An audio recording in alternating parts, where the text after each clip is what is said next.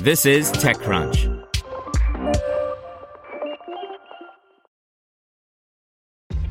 This episode is brought to you by ShipStation.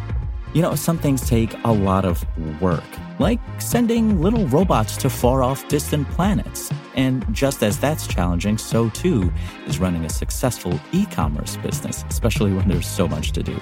So I want to introduce you all to ShipStation.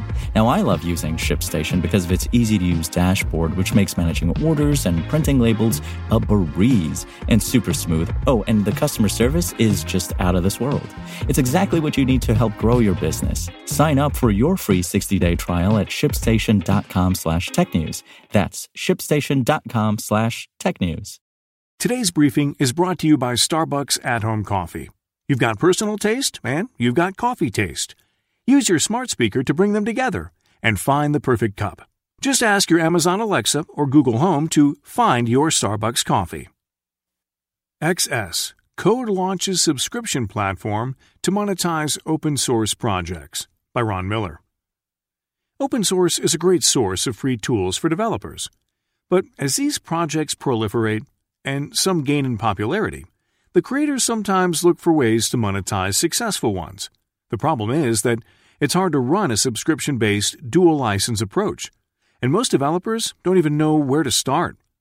Enter Israeli startup XS Code, which has created a platform to help developers solve this problem.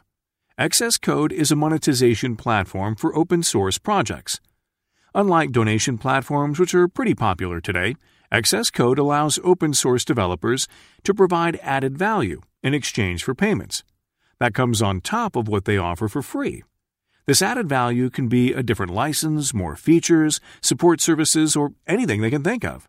Nathaniel Mahoney, co founder and CEO of XS Code, told TechCrunch This does not mean the open source part of this goes away only that the company is providing a platform for those developers who want to monetize their work, Mahoney said. Companies pay for accessing the code, and they enjoy better software created by motivated developers who are now compensated for their work.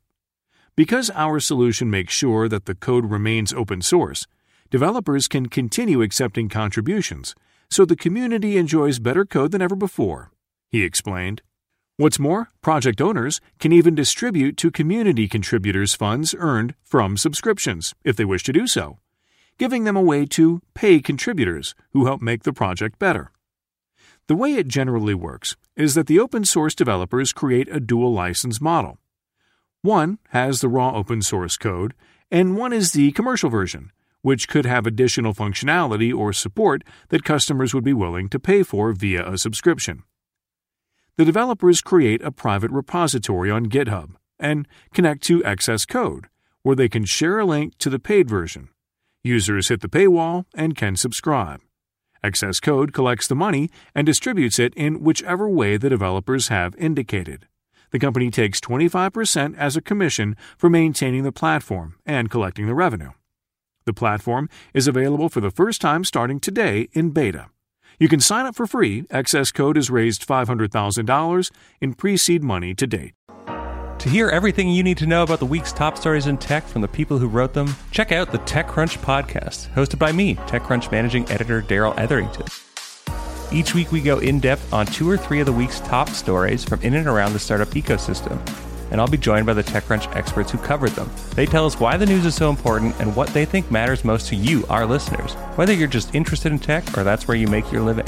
New episodes drop every Saturday morning, so be sure to subscribe to the TechCrunch podcast wherever you listen to podcasts.